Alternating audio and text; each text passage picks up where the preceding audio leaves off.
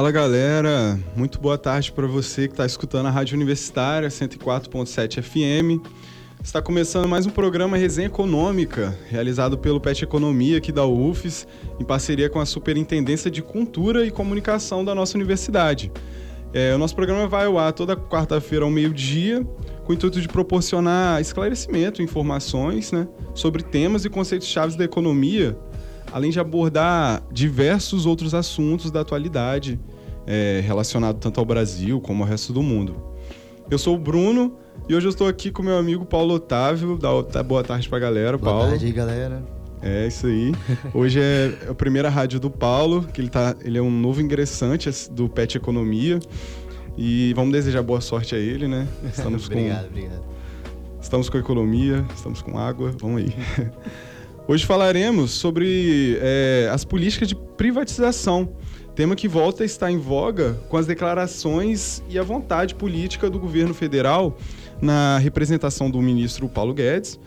E tá, mas antes de nos debruçarmos sobre o assunto, gostaríamos de dar uma informação para você ouvinte. Olha lá, hein? Caso vocês tenham interesse em saber previamente qual, é qual discussão a nossa resenha, nosso programa é, e também sugerir temas para o nosso programa, além de, é claro, ficar por dentro das nossas atividades aqui do Pet Economia, siga a gente lá no nosso Instagram, é o arroba Pet Economia. É, pet é escrito com T minúsculo, com, com, desculpa, com T mudo, P é T Economia UFES, arroba Pet Economia UFES. Segue a gente lá. Isso aí. E então, para começar nosso, nosso programa de hoje, Uh, podemos iniciar o tema falando da plataforma de governo adotada pelo então candidato ao cargo de chefe do Poder Executivo, Jair Messias Bolsonaro. As propostas tiveram, durante todo o período de campanha, uma inclinação com as pautas econômicas de cunho liberal, através de um mantra político adotado por ele e seus coligados, dos quais se afirmam conservadores nos costumes e liberais na economia. Em meio às propostas do então presidenciável, surge principalmente, pelo alinhamento com o liberalismo econômico, a possibilidade de um nome para o posto de ministro da Economia. O economista até então pouco conhecido pelos brasileiros em geral, o Paulo Roberto Nunes Guedes, que se torna um nome importantíssimo para dar segurança para o mercado de que reformas, como a da Previdência Fiscal e privatizações, seriam feitas aos moldes de um governo liberalizante. Com a sua vitória nas urnas, o prumo ideológico do governo brasileiro está posto e o que eram propostas de governos tornam políticas econômicas, lideradas pelo nosso atual ministro da Economia, Paulo Guedes.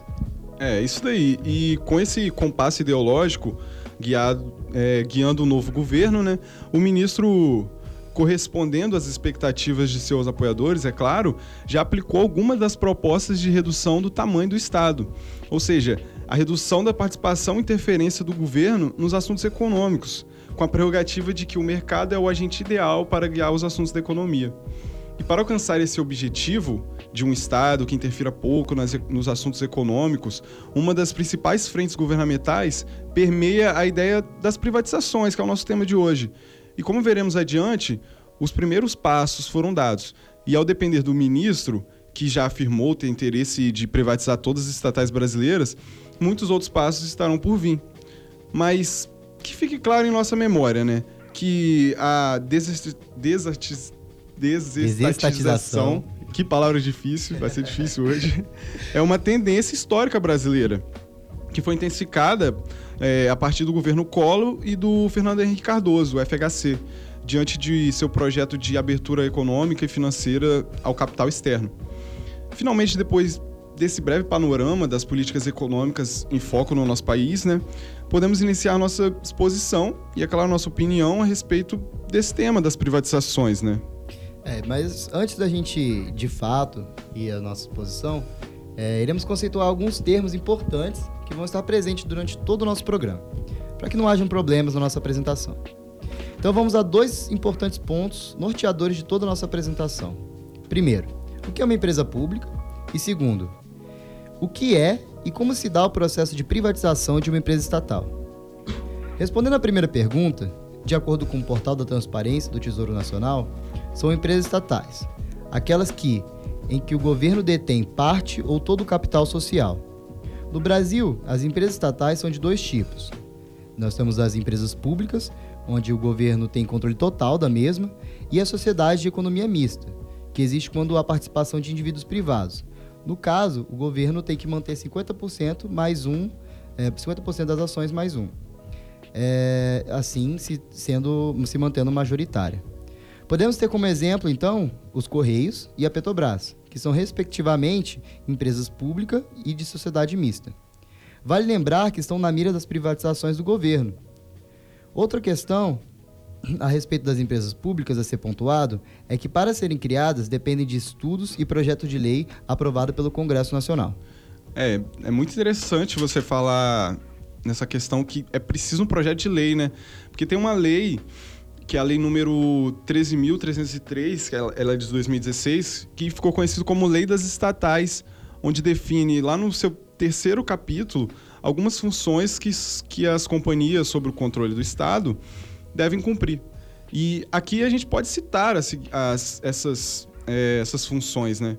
Primeiro, a função social de realização do interesse coletivo, atendimento aos interesses da, de segurança nacional, alocação socialmente eficiente dos recursos geridos, desenvolvimento ou emprego de tecnologia brasileira, sustentabilidade ambiental e responsabilidade social. Isso mostra que a preocupação do governo por meio das estatais não tem caráter meramente mercadológico, na busca pelo lucro, mas sim de melhorar o bem-estar da população em geral, né? Bom, é, agora, depois a gente fazer essa, responder esse primeiro questionamento do que é, vamos é, ao próximo conceito. É, o que é e como se dá o processo de privatização das empresas, que nós acabamos de explicar. Em poucas palavras, privatizar é vender o controle de tomada de decisões e a participação nos lucros das empresas estatais para iniciativa privada. Isto é, as companhias que teoricamente atendiam os anseios públicos de forma responsável e sustentável, como foi dito, passam a ter seu interesse voltado no objetivo meramente mercadológico do lucro e da acumulação financeira. É, é, mas, Paulo, você dizendo assim da questão de vender as estatais, parece que surge uma pergunta de imediato, né? Afinal, é tão fácil quanto parece vender uma empresa estatal? Então, a resposta a princípio é não. É, e você pode estar se perguntando, é, é, ouvinte, como assim a princípio, né? Calma. A resposta vai surgir mais à frente, mas primeiro a gente tem que entender como que é feito o processo de desestatização hoje no Brasil. E por que ele é considerado, principalmente pela atual equipe econômica do governo, burocrático e extremamente difícil. Importante lembrar que cada país tem suas próprias regras para o processo de privatização, e nos cabe hoje falar como é o caminho privatizante brasileiro a nível federal. Bom, mas vamos então ao que interessa. Como ocorre a decisão sobre a desestatização ou não? O primeiro passo é a decisão interna do governo. Isso é, o governo já se mostrou favorável, né? E junto com a sua equipe econômica. Segundo passo das atuais normas é submeter o, o projeto de privatização ao Conselho do Programa de Parcerias e Investimentos, conhecido como PPI, Nele, o presidente da República e os ministros de áreas estratégicas do governo se reúnem para aprovar ou não a empresa na lista de possíveis empresas a se privatizar. É, e após a aprovação no PPI, né, a empresa estatal vai para é, vai passar por um grande número de conselhos e comissões de estudos de viabilidade econômica, social e ambiental para decidir os moldes de venda se será uma venda total ou parcial da empresa, ou até mesmo se o melhor futuro é, para a estatal seria fechar as portas e encerrar suas atividades. É, após esse procedimento, o projeto de privatização, de privatização passa para o Tribunal de Contas da União, TCU, onde é analisado o edital e os detalhes do processo para garantir, a, a é, para garantir que a sociedade é, não terá prejuízos é, e evitar possíveis judicializações dos trâmites. Isto é, que o edital fique barrado em instâncias jurídicas. Finalmente, o texto vai para o Congresso, onde será votado, caso aprovado, o edital é publicado e encaminhado à venda. Mas, em resumo, né? É uma, é, um, é uma tremenda burocracia e esse processo pode durar anos. E com isso, podemos justificar aquilo que o Paulo havia dito anteriormente. O processo é difícil a princípio, mas então, por que apenas a princípio, né? Isso porque o governo ele estuda utilizar-se de um mecanismo legal para vender as empresas públicas, que é o chamado fast track, que consiste na aceleração do processo de privatização E se esse me é, mecanismo for posto em prática, o projeto de privatização vai direto para o Tribunal de Contas da União e, caso seja aprovado, vai para o Congresso. O fast, o fast Track ele teria vigência temporária e a urgência na venda de ativos públicos se deve à constatação, por parte do governo, é claro, de que só a expansão dos investimentos privados poderá puxar o crescimento econômico. E como vocês devem saber, o Brasil está passando por um grande corte de gastos, né? inclusive nos investimentos das empresas públicas. Isso faz com que a economia dependa muito mais do setor privado para fazer esses investimentos e sair da estagnação dada a precariedade das finanças públicas e a fragilidade de nossa demanda agregada. É, a problemática por trás dessa medida né, do fast track é a questão das responsabilidades que são omitidas na operação, pessoal, na operação de venda das estatais, pois atropelar estudos de impactos pode acabar gerando impactos negativos no, no, no bem-estar geral da população, da economia, como a gente vai explicar mais à frente. Bom, mas mesmo sem o fast track, uh, o governo já está em plena atividade buscando essas privatizações. Este é uma frente talvez mais rápida, né? Isso demonstra-se pelos números de empresas privatizadas e as empresas que estão em processo de estudo para a efetivação da privatização total ou parcial.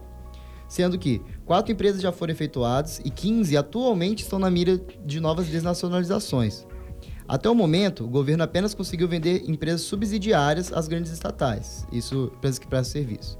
As vendidas foram a TAG, a BR Distribuidora e a Extratos Asfaltos, que são braços da Petrobras, e a BB Turismo, braço do turismo do Banco do Brasil. Porém, as joias da coroa, como assim chamados, como a Petrobras, o Banco do Brasil, Infraero, Telebrás e até mesmo a Casa da Moeda, ainda estão em processo de estudo de acordo com o governo Porém, uma dessas joias já está a passos de ser privatizada. Estamos falando da nossa agência postal, os Correios, que está no foco dos holofotes da discussão sobre a eficiência ou não da efetivação do processo de privatização. É, bom, e entendido esses pontos sobre as privatizações e como elas é, estão ocorrendo no Brasil, agora cabe a nós responder se vender as empresas que pertencem ao Estado, para iniciativa privada, é claro, é algo bom ou ruim para o cidadão comum. Ou seja, para a maior parcela né, dessa população de nosso país. Nesse sentido, iremos apontar aqui é, pontos importantes para a discussão que traz tal mudança. Primeiramente, vamos abordar um argumento aqui em defesa das privatizações e faremos as devidas ponderações a respeito dessas, é, desse argumento, né? Começando pelo, pelo seguinte: algumas empresas estatais elas são deficitárias. E quem cobra esse prejuízo? Quem cobra o prejuízo é o contribuinte. É, e esse déficit quase sempre é resultado da natureza dos serviços, que, é, é, que normalmente são hospitais, ciências e tecnologia, defesa nacional, entre outros. Ou seja, esses serviços eles não vão dar lucro, ou seja, eles geram déficit para a empresa. Isso faz com que a sua administração, a administração da empresa, é, busque outras formas de angariar recursos para cobrir suas obrigações, pagar salário, é, os serviços né, que ela precisa cumprir. E, e, esses recursos, obviamente, saem diretamente da União. E tá, você pode estar se perguntando, mas todas as empresas são deficitárias? Não. Todas as empresas estatais não são deficitárias, nem todas são. As empresas estatais, mas as empresas estatais que não são deficitárias, também precisam dessa certa ajuda para fazer investimentos em sua área de atuação. Então, entregar a conta, é, então entregam né, essa conta também para a União, ou seja, para o contribuinte. Segundo o Tesouro Nacional, a União gastou no ano de 2017 9,3 bilhões de reais a mais com empresas estatais do que arrecadou. No fim, a eficiência das empresas acaba sofrendo uma limitação caso a economia do país seja mal, né? A privatização, então, aí vem o argumento, a privatização seria uma solução para esse impasse, porque submeteria essas empresas às leis de mercado. O que isso quer dizer, né? Se não gerar receita para cobrir as despesas, vão à falência, levando as empresas a inovarem e buscarem formas de aumentar sua produtividade e, consequentemente, suas receitas além de transferir os gastos que, a, que hoje é, é do contribuinte, é da União, para os empresários. É, então, esse é o principal argumento dos defensores das privatizações, né? Que aponta uma solução para o problema específico nas administração, nas administrações de empresas públicas. Mas, entretanto, esse pequeno, essa pequena consideração que eu, é, que eu disse anteriormente nos demonstra uma certa dinâmica por trás de todos os argumentos em defesa da venda de estatais para a iniciativa privada que são submetê-las às empresas às leis de mercado, redução dos gastos governamentais, aumento da produtividade e da eficiência. Então, através dessa dinâmica, a gente pode perceber que ela é aplicável na solução da maioria dos problemas existentes nas empresas estatais. As empresas sem relação direta com o governo, talvez por estarem desprendidas da obrigação com o desenvolvimento sustentável, têm maior facilidade na aplicação de medidas capazes de aumentar seus rendimentos. Esse negligenciamento causado pela busca aos lucros gera uma aparência de prosperidade da empresa privatizada e nos faz pensar que esse processo de privatização realmente foi melhor para ela. Mas que é o caso, por exemplo, da, da Vale é, da Vale do Rio Doce, que um ano após a privatização, o lucro da empresa aumentou em, em quase 50% e seus números foram melhorando ano após ano, estando em 2017 com 2,1 bilhões de reais apenas em caixa livre. É, obviamente que o aumento da empresa também houve um aumento significativo no número de empregados, mas é, porque isso é uma aparência de prosperidade, né? Bom, Realmente, se ainda fosse uma estatal, é, segundo especialista, a Vale provavelmente teria naufragado nos escândalos como os que ocorreram na Petrobras e talvez ela jamais se tornaria uma empresa tão grande. Mas seria uma mineradora menos agressiva. Também poderia ter responsabilidade ambiental, evitar crimes como o de Mariana em, 2015, causado pela Samarco, na qual a Vale é uma das donas, e o de Brumadinho no início do ano, no início desse ano de 2019, que deixou cerca de 250 mortos. Então, Paulo, esse é o ponto essencial da nossa discussão aqui com nossos e nossa reflexão aqui com os ouvintes. É onde entra o questionamento sobre qual o preço social do crescimento privado. Então, nós vamos falar, é, é, vamos falar sobre isso e propor algumas reflexões, mas antes falaremos, fazemos, faremos um breve intervalo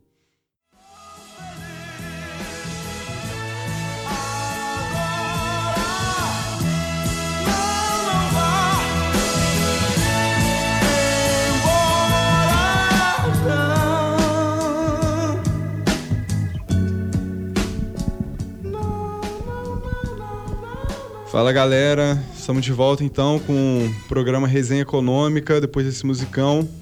Eu sou o Bruno e eu estou aqui hoje com meu amigo Paulo Otávio. Boa tarde, galera.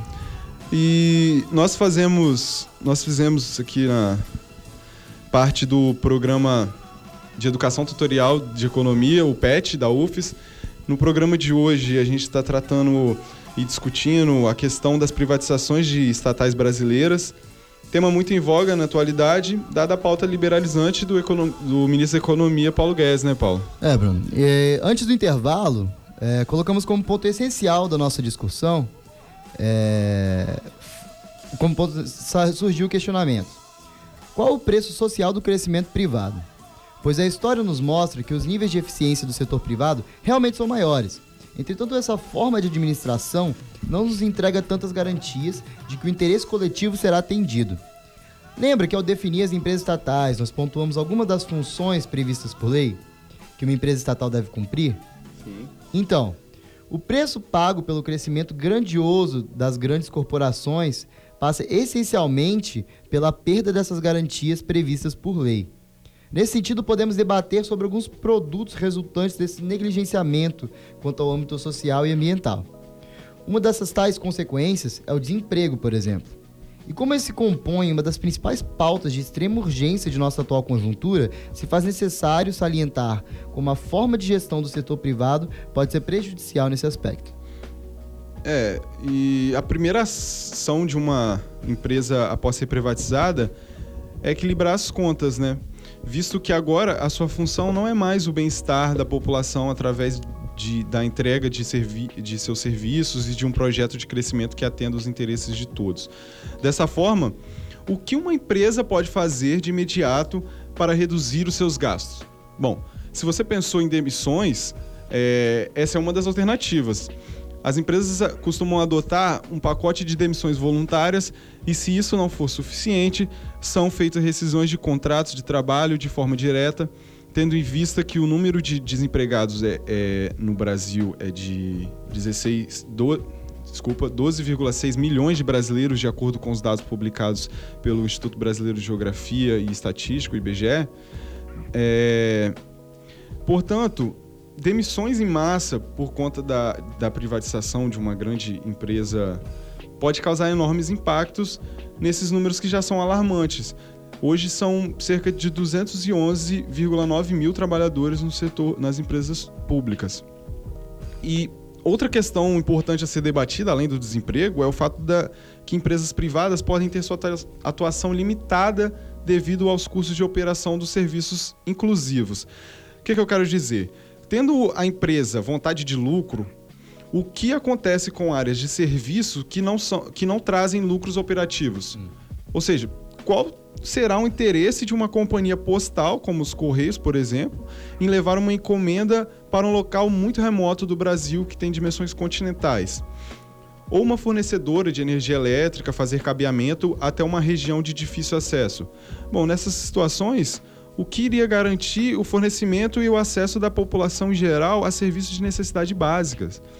Mesmo que a demanda dessas pessoas fossem atendidas e que existissem agências reguladoras, o preço ainda assim estaria à mercê dos grupos controladores que compraram as estatais. Ou seja, nada pode garantir que a sociedade será beneficiada com a empresa e nem mesmo que, terá, que teriam acesso ao serviço da mesma que, como eu acabei de, de dizer, são essenciais. É, Bruno, esse é um ponto importante né, da discussão. E existem também alguns serviços e ramos produtivos que possuem uma barreira de acesso pelo custo de investimento inicial.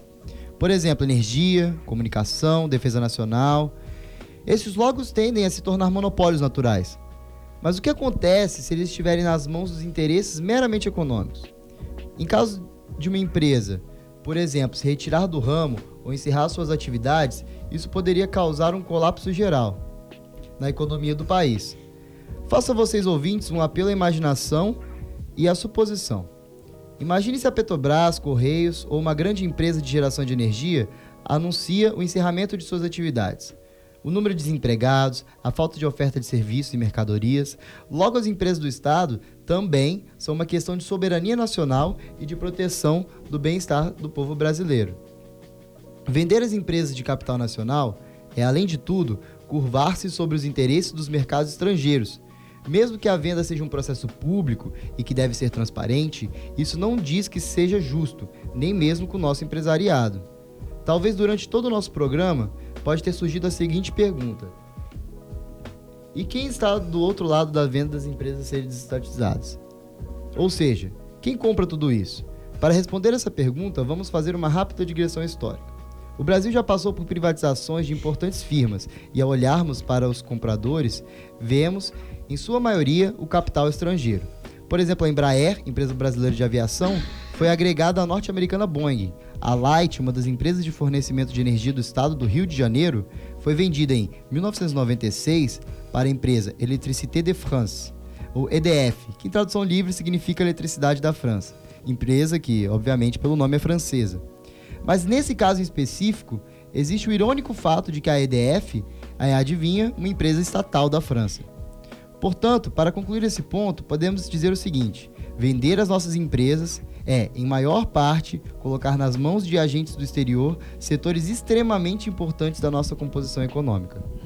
É isso daí, adorei o francês, Paulo, parabéns. ah, merci. É, e já se aproximando do fim de nossos, nosso programa, gostaríamos de dizer que, em suma, é esse o cenário dos projetos de privatização e esses são os possíveis impactos na sociedade.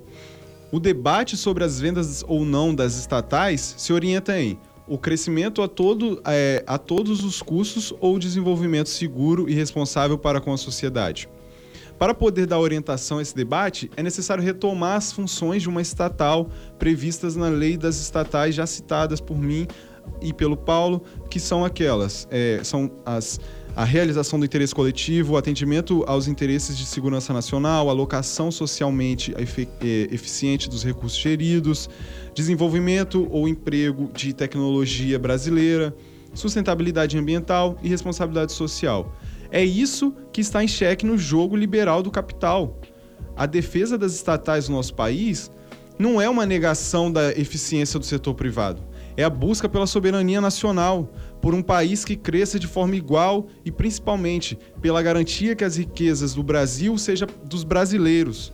E claro, cabe também a nós que é, cabe também aos que estão à frente, na verdade, né, das administrações de empresas públicas e de capital misto, a responsabilidade de se fazer cumprir as funções dessas companhias. E, se necessário, é preciso que haja a imposição de regulamentações mais severas para o estabelecimento de padrões de comportamento ético e de responsabilidade fiscal nas estatais. Bom, com isso a gente chega ao final de mais uma edição do programa Resenha Econômica, do PET Economia. Espero que vocês tenham gostado da discussão proposta hoje, que possamos ter tanto informado quanto enriquecido um debate tão importante na sociedade brasileira. É, caso vocês tenham alguma dúvida ou interesse, por favor, sugestões, é, nos contate por e-mail, que é pet, com o termo é, mudo que nós já citamos, peteconomiaufes.gmail.com ou nosso site peteconomiaufes.wix.com barra site. Aproveitem também para visitar nosso Instagram, né, que é o arroba peteconomiaufes. Bom, o programa Resenha Econômica é uma atividade do Peste Economia, o programa de educação tutorial do curso de Ciências Econômicas da UFES, em parceria com a Superintendência de Cultura e Comunicação da UFES. É, muito boa tarde. Uma boa tarde. Muito obrigado aí pelo ouvinte. Uma boa tarde e até mais. Até mais.